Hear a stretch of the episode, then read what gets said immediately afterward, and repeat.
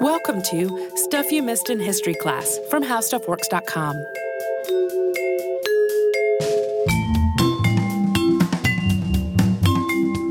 Hello and welcome to the podcast. I'm Tracy V. Wilson. And I'm Holly Fry. We get a lot of emails from publicists and authors pitching books to us to feature on the show. I mean, a lot, a lot. Very many. Until now, we have mostly been talking to people who are writing nonfiction. But earlier this summer, we got a note from a publicist about an author whose work has inspired three different episodes of this show. Our episodes on The Year Without a Summer and The Cato Street Conspiracy were both inspired by books in Mary Robinette Kowal's Glamourist History series. And she was also the person who suggested that we cover the first Russian Women's Battalion of Death, which made an appearance in the Six Impossible episodes Soldiers, Snipers, and Spies episode.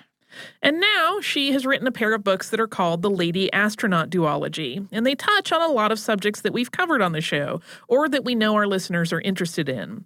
There's the women Air Force service pilots, the early days of NASA, and the women computers who were crucial to the success of the early space program.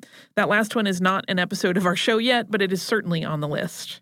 So, since there is so much overlap between the world of our podcast and the world of Mary Robinette Kowal's writing, I was very excited to have the chance to bring her onto the show. We are going to talk about how she incorporates history into her writing. And then we are also going to talk about the real history that has inspired these new books. So, let's get to it.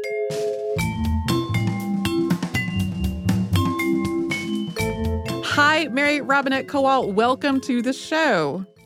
Thank you so much for having me. I am a huge fan. I am a huge fan of you. This works out really well. Yay. Um, we we have several episodes of our show that have been inspired by your books, and so when I got a note about uh, about having you on for these new books, it seemed like a very natural fit. One of the reasons I wanted to talk to you today is that your published novels all have historical settings. So we have the Glamourist Histories, which are Jane Austen with magic for listeners who maybe don't know. They're set in the Regency. There's Ghost Talkers, which is set in Europe during World War One, and then there are these new books, The Calculating Stars, which is out now, and The Fated Sky, which is coming out just after this episode of our podcast does, and that's set in an alternate space race starting in 1952. Has your research process been consistent among all of these novels, or is the setting that you're researching influencing the research that you have to do? Uh, it's a little bit of a mix. Um, my research process has evolved as I've learned kind of more about my writing process. So, what I did initially was that I would research very well, actually, no, with with the very first novel, I'm just like, I love Jane Austen. And then uh, there were a lot of mistakes. Uh, but after that, what I would do is I would research the period very, very heavily. Uh, and then I would write. And, and what I discovered was that I would wind up with a lot of information that I wasn't going to use. So what I do now is, um, and, and have for several books is a layered approach, which is I do kind of some broad research to get a sense of the era that I'm looking at.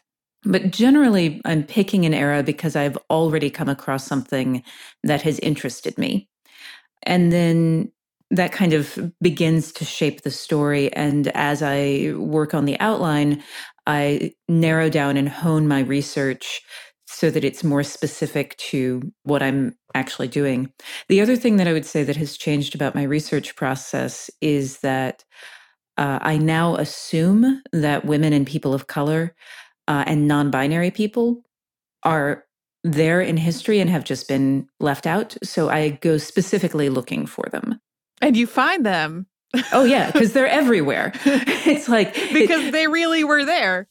Right. It's like this is not a not a 21st century invention. Um, you know, uh, people of color, like it, it, you know, there were there were black Roman legionaries in in, in Scotland. I mean, that people people have been around a long time of, of all types. It's it's not like we're we're you know inventing things. It's not like women suddenly appeared in 1954.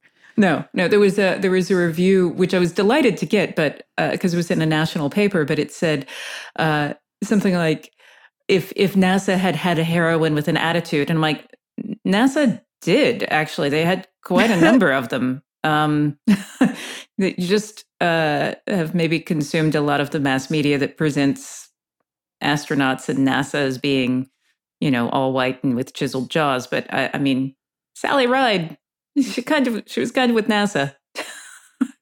I love Sally Ride. I think one day we might have a podcast about her. We don't yet. Uh, so you mentioned that uh, when you when you started out just by writing, you love Jane Austen. You wrote a book that was Jane Austen with magic, and then there were mistakes in it. Can you can you tell me what any of the mistakes were? Oh, there's so many. Um, so, uh, like some of them are very simple on a language level.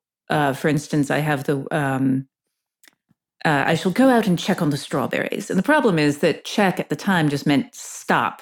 So I will go out and stop on the strawberries. It's like, that was not. Um, so some of them are simple things like that, but other things are uh, dinner parties. I thought that the pairing up of couples and processing into dinner parties was uh, just how it was had always been done, uh, and it turns out in the Regency that's not at all the way things happen. Um, first the ladies line up in order of precedence and they go in and they sit where they want to based on you know their choice because they're the first one in the room. And then the gentlemen line up in order of precedence and they go in and sit down next to who they want to. So it's you know it's important to understand that that at times when you're like oh and so and so was sitting next to that that part of the reason that was a big deal was because the man had chosen to sit there. Um, or sometimes he had been forced to because someone else had gotten into the room earlier. Wow, I didn't know that at all. Right? Something you said a moment ago brings me to my next question, which is I know that now you're doing a lot to make sure the language that you're using and the language that your characters are speaking is not anachronistic. Uh, what are you doing to make sure that there aren't a lot of anachronisms in the language of these books? So with the Jane Austen books, it was uh, really simple. Um, and I say that in the process that I'm about to describe will sound anything but simple. Um, I created a Jane Austen spell check dictionary.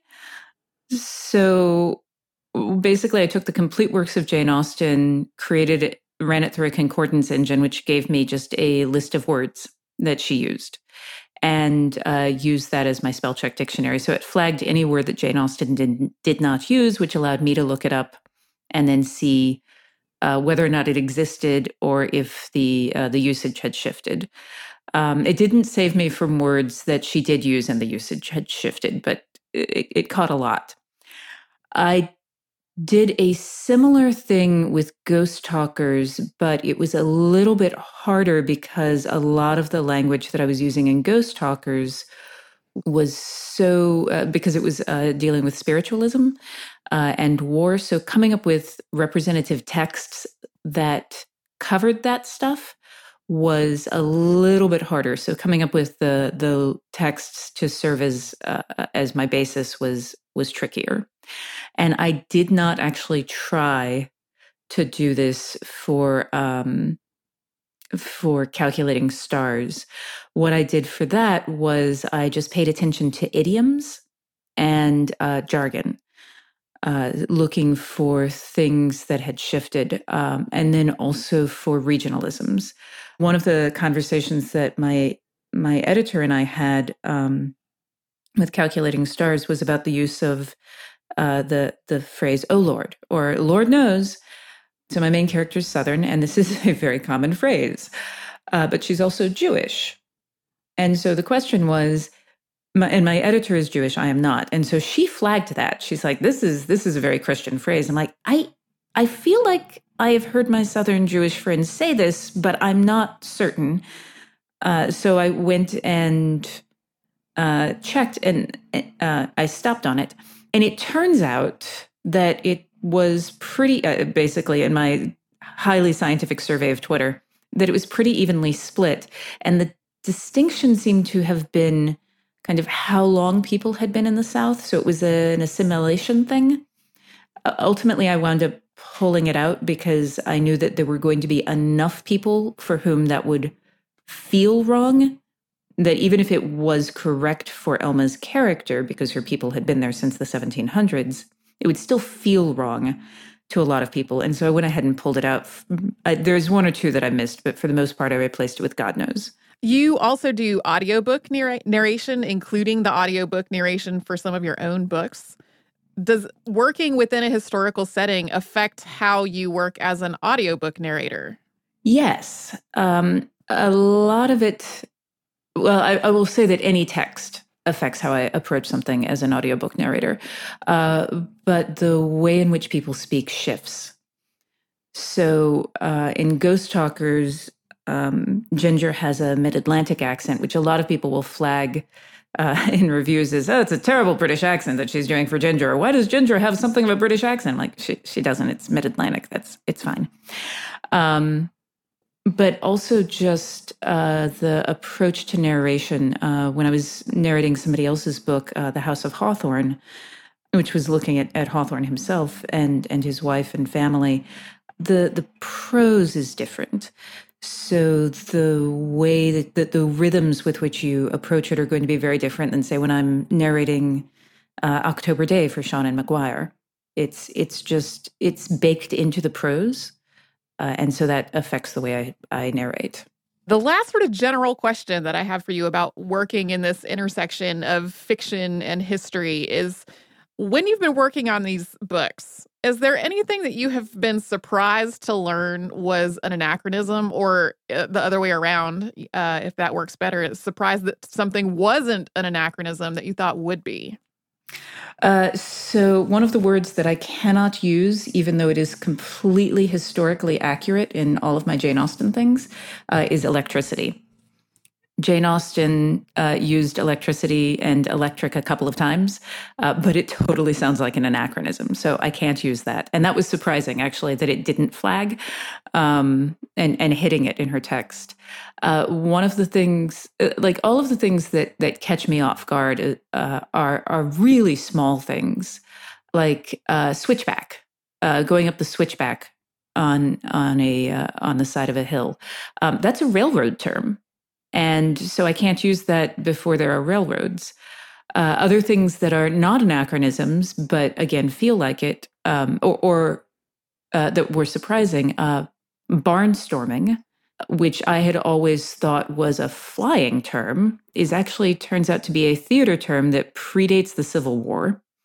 And it was touring companies would storm into town, set up in a barn, and then storm out again.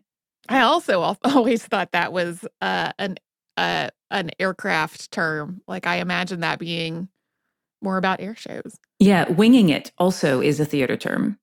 Uh, and and what that one and that was another one that was like really uh, because I also thought that that was an air term uh, and what it meant was that when you were doing shows in rep and very very fast you would tape your lines of theater your, your lines of text if you had a long speech to a piece of scenery but you're rehearsing on the set of the previous show. And so sometimes you walk out on stage and it turns out that the piece of furniture you had relied on being there was in the wings. So you oh. had to oh. wing it. yeah, when when you said it was a theater term, I immediately thought, okay, I think it has something to do with being in the wings, but the furniture part is totally new to me. Right? yeah, there's a really fantastic book that you would love. Uh, it's out of print, uh, but it's called The Stage Reminiscences of Mrs. Gilbert. And she was a uh, an actor who had a, I think, 60 year career that began before the Civil War uh, and went on uh, into the early 1900s and um, like she acted with John Wilkes Booth and and talks about that but it, it's fascinating learning how theater has changed over the years. What I have generally found also, I will say, is that the places that I am most caught off guard are the things that I think I know. Uh, so I, I, double check all of the theater stuff very, very closely now. Um, I double check all of my astronaut uh, stuff, all of my space stuff very closely because there's a lot of things that we think are common language uh, that are not anymore, that were stuff that was used either early in the program and has shifted, or uh, is stuff that is used now and didn't exist in the early program. Mary and I are going to talk about her new books in just a moment. But first, let's take a quick break for a word from a sponsor.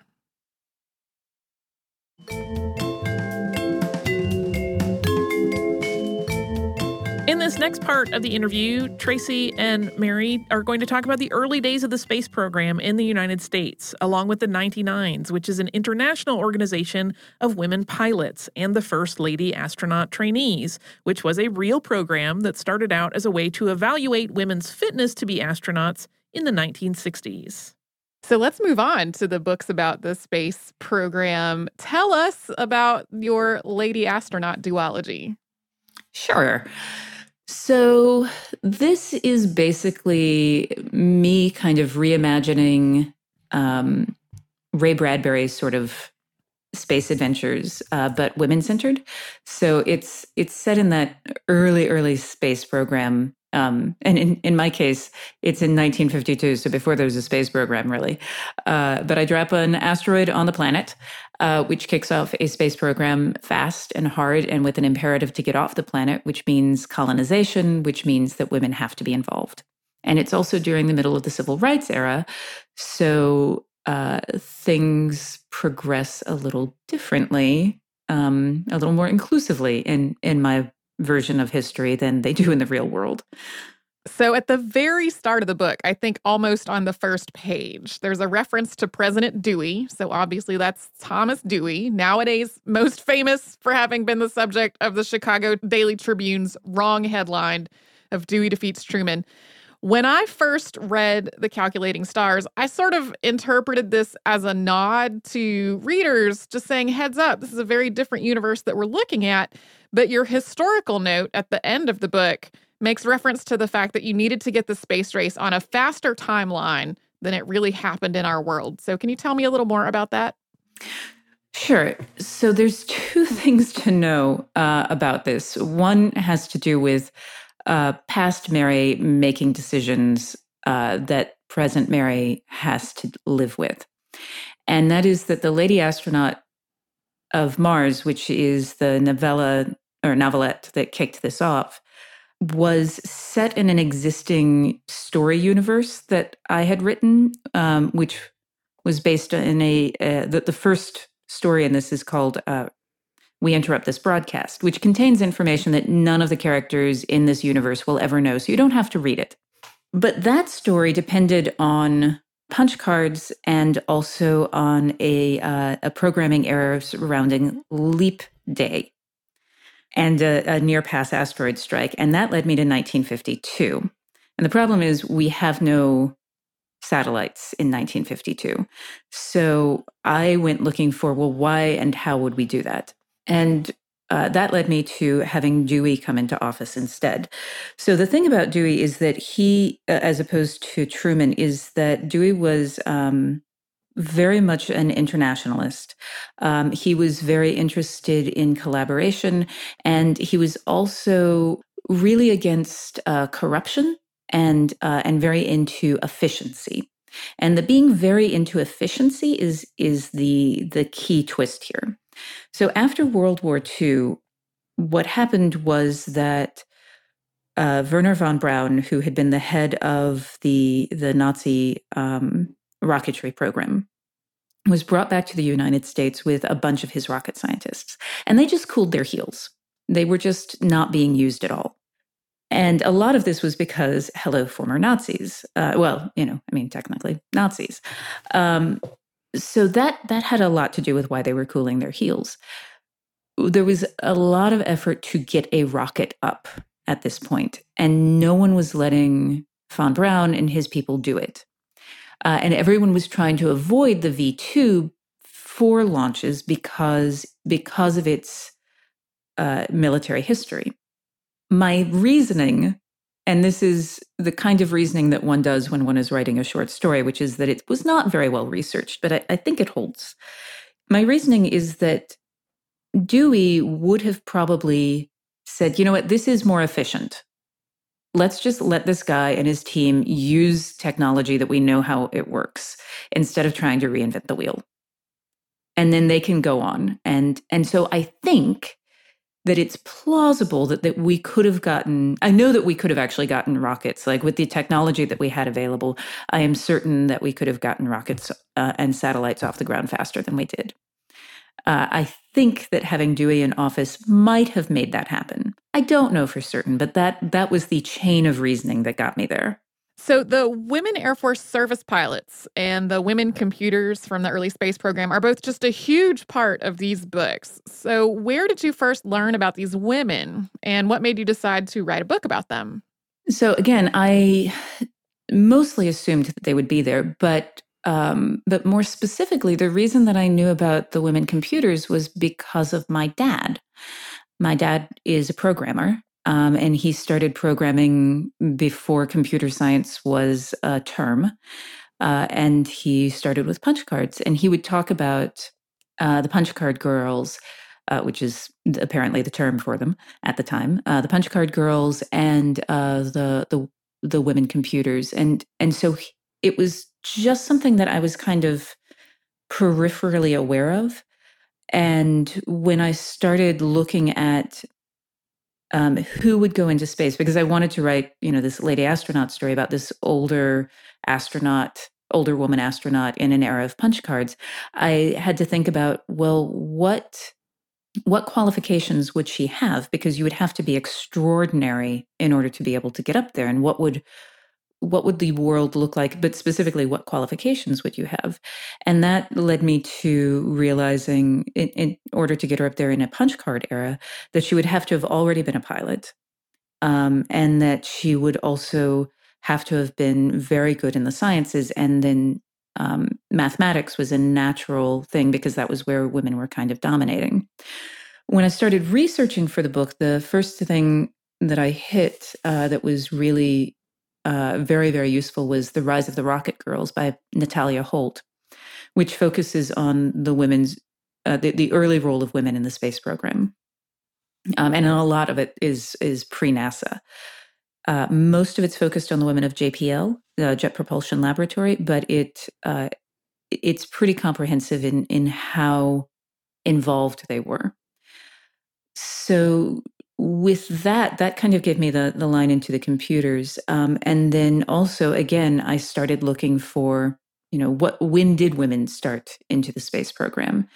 And I, I was again aware of WASPs kind of peripherally because of just sort of uh, some of the stuff that I had learned when I was working on Ghost Talkers, when I had been looking at pilots. Um, even though that's World War One, the, the research had made me aware of the wasps while I was working on it. But uh, but when I started specifically looking at this, I discovered the Mercury 13, which were a group of women, many of whom had been wasps, who were put through the early astronaut, uh, the Mercury training or, or Mercury testing, but not actually entered into the program. So that that was kind of the roundabout way that I, I found my way into to learning about these folks. Well, and I had the first lady astronaut tra- trainees also on my list of things to talk to you about. So obviously, I don't I don't want to give away too much of the plot of your book, but obviously, since it's called a lady astronaut book, there are lady astronauts, and as you might imagine, with women in the 1950s, some of the things that they're made to do as astronaut trainees are kind of degrading but this was something that also happened to the first lady astronaut trainees in our world, right? Yeah. So a lot of the things that I have the lady astronauts go through are things that happened in the real world. The incident with the uh, Dilbert Dunker and the bikinis is something that I completely fabricated. However, there are enough incidences that are parallel to that uh, that I am absolutely certain that that's pretty much how it would have gone down. The the things that I did not make up were things like uh, calling them all astronettes, um, focusing on uh, their beauty and attractiveness, and and listing their measurements in newspaper articles. Yeah. So, what ultimately happened to these first lady astronaut trainees? So this is a this is a really complicated and and and ultimately tragic story. Most of them were fine. Like they would really have enjoyed doing this, but um, but went on with their lives. There were two, um, Jackie Cochran and Jerrie Cobb, who were very much a team when kind of everything began. So Jackie Cochran established the 99s. Um, or well, she was influential in establishing the 99s. And, and but she established the WASPs. And she was like had won all kinds of awards, set multiple records uh, as a pilot, as a woman pilot. She was she was very very good and very driven and very ambitious. Jerrie Cobb was also a really phenomenal pilot, but uh, not so good at public speaking. Um, she was literally tongue tied. Her her tongue had um, had a connection that had to be severed surgically so that she could speak. So she was always very shy. But the idea of going into space captivated her. And when she was brought in to do these these tests, she started obsessing about it. So what happens is that the women are doing the tests. Um, there comes a test at which they have to be sent to a NASA facility, and Jerrie Cobb had been sent to do it, and they wanted to send the rest of the women. And someone asked for permission, and it at this point begins to get shut down. There's a a, a draft of a letter that Lyndon Johnson never sent that said, "Let's shut this down," and he never sent it. He said instead, "Let's let NASA make those decisions." But it's very clear from all of the surrounding communication that he had expressed his displeasure, and the let's let NASA decide was you guys are going to decide, but you know what answer I want. So then there was a protest. They go to Congress. They ultimately get a hearing. And in this hearing, Jackie Cochran, who had been pushing for women to go into space, completely undercuts the program by saying, yeah, NASA shouldn't invest in this because the nation will spend all of this money training these women who are just going to leave and go get married. Wow. Right? And this was an argument that she had faced. And this is what makes it so astonishing. This is an argument that she had faced when she was trying to establish the WASPs. That people said there's no point in doing this because if you do, oh, these women are just going to go and leave and get married. And she had argued that that was not fair and prejudicial and uh, and that married men continued doing their jobs and that married women should be allowed to as well. So for her to turn around then and use that same argument to undercut the program, and basically what it came down to was that she wanted to be in charge and didn't like the way Jerrie was kind of getting out of control. And and Jackie Cochran also had very specific ideas about propriety and image and she felt like the the current crop was particularly with Jerrie Cobb's involvement were beginning to be ridiculed and that if they shut it down and then came back later that with her in charge that that things would be different. But it it basically just ended the program. Any in any chance of women being entered in the program at that time and, and, she was not the only voice saying things like that, but there were there were other people who were involved. And at this point, NASA introduced the requirement uh, right in this era uh, area that that in order to be an astronaut, you had to have been a test pilot. Now, what's interesting about this is that at the same time and during the hearings, when they were talking to John Glenn about requirements, um, the women were saying, you know, the, the rules have been such that we can't have been test pilots. So we should look at equivalent experience because most of these women, or many of them, had like four times the flight time as any of the existing astronauts. And one of the arguments that they put forth was that, you know, John Glenn would not have qualified with the current or with the existing uh, astronaut uh, requirements because he didn't have an advanced degree when he applied. He didn't have an advanced degree when he went into space, but that had become a requirement. And so they said, you know, if you could relax it and look at equivalent experience for him, why are you not able to do that for women?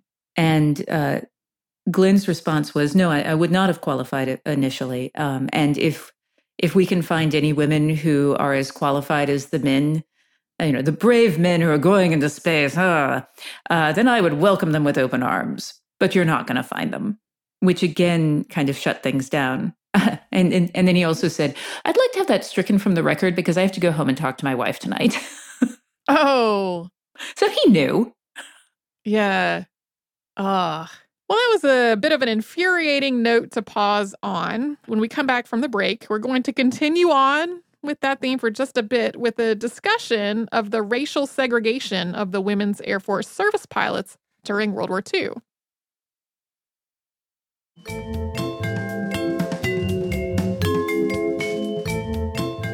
Like we talked about earlier in in these books the women air force service pilots are a huge part of the books and something that comes up that has come up when we've talked about the wasp on this podcast before is that almost all of the wasp were white Mm-hmm.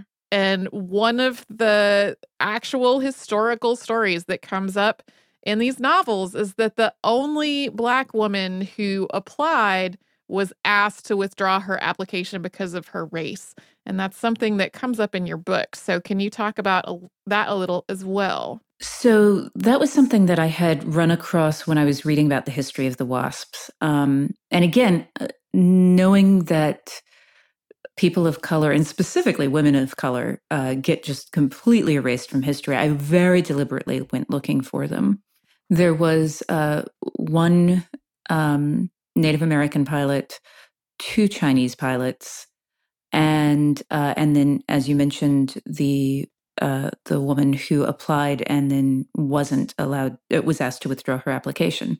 Jackie Cochran was the one who asked her to withdraw the application because she felt that with, and, and this is horrifying, uh, but she felt that with the uh, segregation issues in the United States, and that if they had a black pilot that it would call the entire operation into program.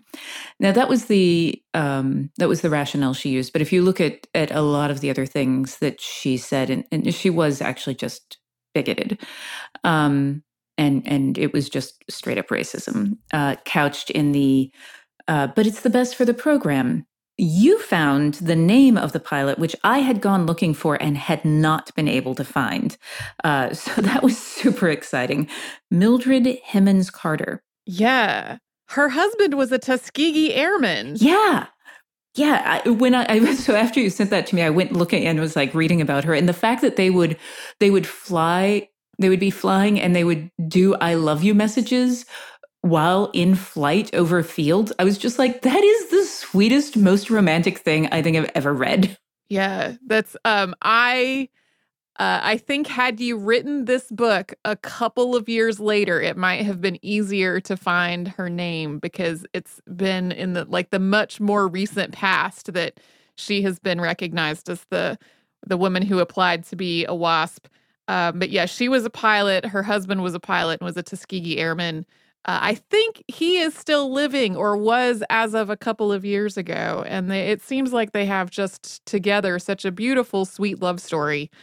Um, and I, I, I, don't think there's a qu- quite enough public information about her at this point to do a whole podcast on her. But uh, the fact that she has s- sort of a little nod uh, in the book, uh, and I, I don't think uh, we've done a two part podcast on the WASP on this show before. We interviewed uh, Dr. Katherine Sharp Landdeck, who has done a lot of research on them.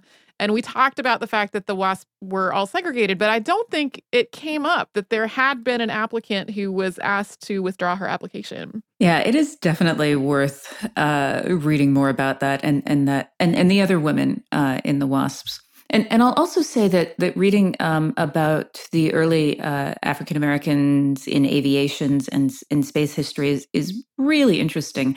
The because I couldn't find um, Mildred Hemmons Carter's name, I made up a character to be that person, and based uh, at her surname in the book is uh, Coleman, which is a nod to Bessie Coleman. Um, do you know about Bessie Coleman? I do know about Bessie Coleman. We have a podcast about her in the archive. Excellent. Everyone should go read all about Bessie Coleman because, but in short form for, or listen all about Bessie Coleman. But in short form for for people who are listening right now, uh, she was like, "I would like to be a pilot," and everyone in the United States said, "You can't because you're black and you're a woman." And so she said, "I will go to France where they will teach me to be a pilot, and I will teach myself French so that I can go do this thing." Which is what she did, which is so uh, kick ass that I just, I love her so much. Had she been of the right age and still alive, I totally would have had her be an astronaut. Yeah, she has some uh, some parallels to the story of Eugene Bullard, who is on the list for an episode of this show at some point, and who also has a character named after him in your novel. Yes, indeed. Thank you for catching that. uh, my last question, my my last thing that surprised me to learn it was a real thing when I was reading these books, again without giving away too much plot uh, there is a prescription anti anxiety drug that plays a part in these books. It's called Miltown. Yes. And I thought that it was just a, a, a thing that you had created for these books until my spouse, who is a librarian, did what librarians do and looked into it. And I learned that this was uh, this was a real anti-anxiety medication, and it was as much of a household name in the 50s as Prozac is has been in more recent years. So, can you talk about that? Yeah. So, Miltown uh, was really kind of the first uh, widely prescribed um, anxiety drug and uh, it, it, was so popular that like Milton Berle joked about changing his name to Miltown Berle. And one of the things that I have in the books is saying that you know you, you saw the advertisements for Miltown everywhere, including one that said we have ice cream and Miltown, and that was like an actual ad at a real drugstore. You can find those images. Um, it was just it was everywhere, and it, it, was called Mother's Little Helper. Um, this was called the uh, the Age of Anxiety, is what sometimes people called the era, which I refer to in the books, uh, and that was already in existence. So Miltown kind of one of the things that was interesting about it is that it was the first time, as I said, that that there was a widely prescribed drug, and it was also the first time that anxiety was sort of treated like um, oh, you have a cold, you have anxiety. Here, take this medication. So, Miltown was not so much an anti anxiety medication as it was a tranquilizer. And what kind of happened to it over the, the, the course of history is that uh, because it was so successful and popular, a lot of other people began trying to create their own drugs and and take it over, uh, and take over the marketplace. And they they did things with things that were actually more effective at treating anxiety and, and actually looking at anxiety. But by 1956, like one in 20 Americans had tried Miltown. It was just seen as completely innocuous and totally harmless.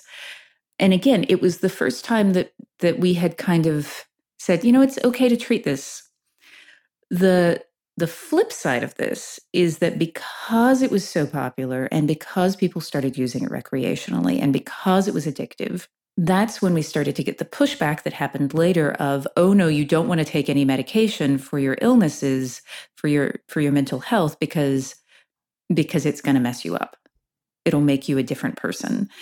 Uh, and so that's there's this this unfortunate pushback that comes later uh, but at the time of the book, Miltown was the thing, and it was, and it, it did help people who had anxiety. But it was also something that was very easy to be misused.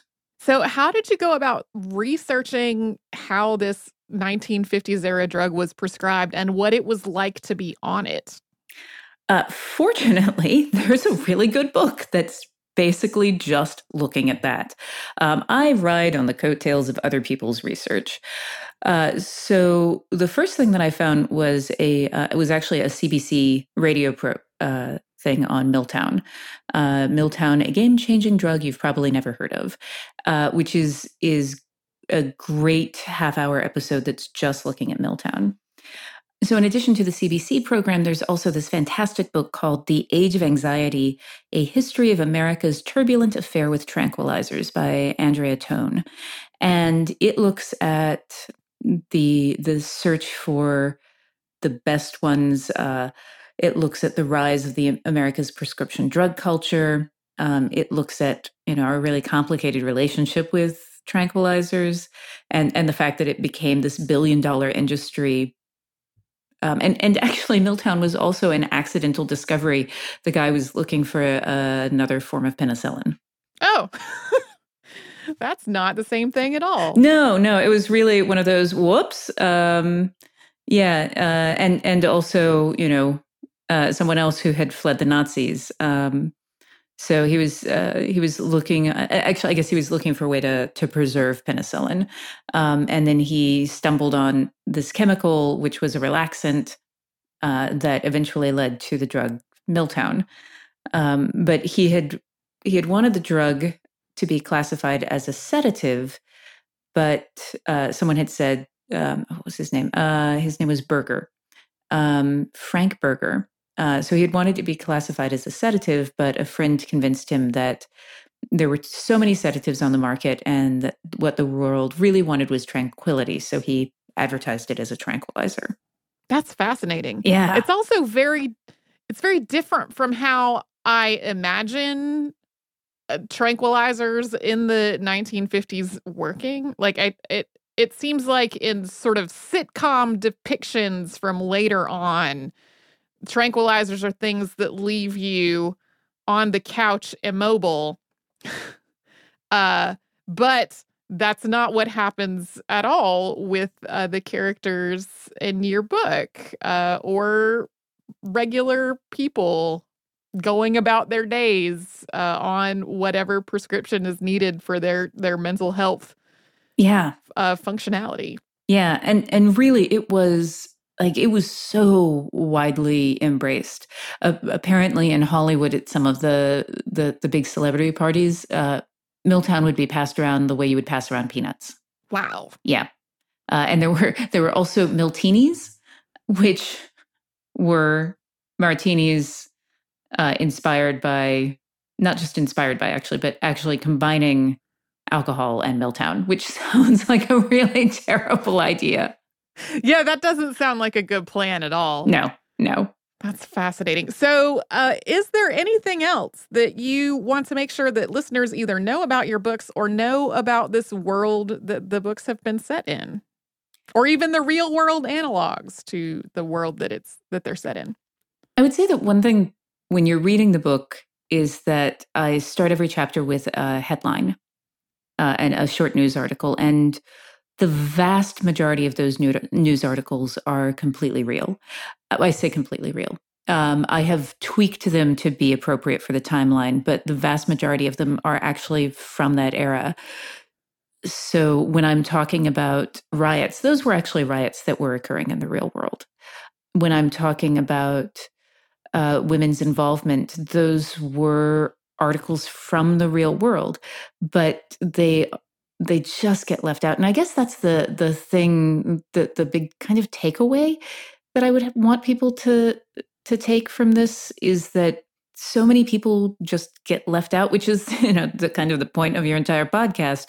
But just a hmm. reminder, uh, especially for people who are writers, to to go looking um, and to not uh, not get stuck in in regurgitating what media has given you because that just reinforces stuff that's wrong great thank you so much for being on the show today mary yeah my pleasure thank you so much for inviting me uh, I I really enjoy your books, and I think a lot of our listeners, if they are not already familiar, will as well. Yay! Thank you again to Mary Robinette Kowal for being on the show today. Her new books are The Calculating Stars and The Fated Sky. The Calculating Stars is already out, and The Fated Sky is coming out on August 21st, 2018, which is just after this episode of our show will publish. These are both prequels to her earlier novelette called The Lady Astronaut of Mars, which won the 2014 Hugo Award for Best Novelette. Do you have a little listener mail for us, Tracy? I do. It is from Elizabeth, and it is about Ida B. Wells. Elizabeth says, I'm a little behind in my podcast, but was listening to your podcast on Ida B. Wells today. And just yesterday, she was highlighted in the news here in Chicagoland. There's a movement to build a monument here in Chicago to be placed in Bronzeville, where she lived. As so many women don't have monuments dedicated to them, she should be so honored. She has a link to an article and then says, A quote stood out to me that I thought the podcast would find interesting. Quote, throughout the country, there are hundreds of monuments to the Confederacy. There are fewer than 20 monuments to Black women, said Duster, a writer and lecturer at Columbia College in Chicago. She hopes that this will be the start of a movement toward better representation. That's the end of the quote. Uh, Elizabeth goes on to say this movement is crowdfunded. Although the article says they have the funds, the website says they do not. Perhaps you can read this on the podcast and get more people to contribute. The URL for idabwellsmonument.org. Uh, based on everything I can find out about this project, the primary funding for the initial statue is complete, but they're currently working on a round two, which will involve uh, some other smaller pieces of artwork near the main monument that has been funded. So thank you so much, Elizabeth. We got several tweets and emails and Facebook comments about this uh, over the last couple of weeks. So thank you. If you would like to write to us about this or any other podcast, we're at historypodcast at howstuffworks.com.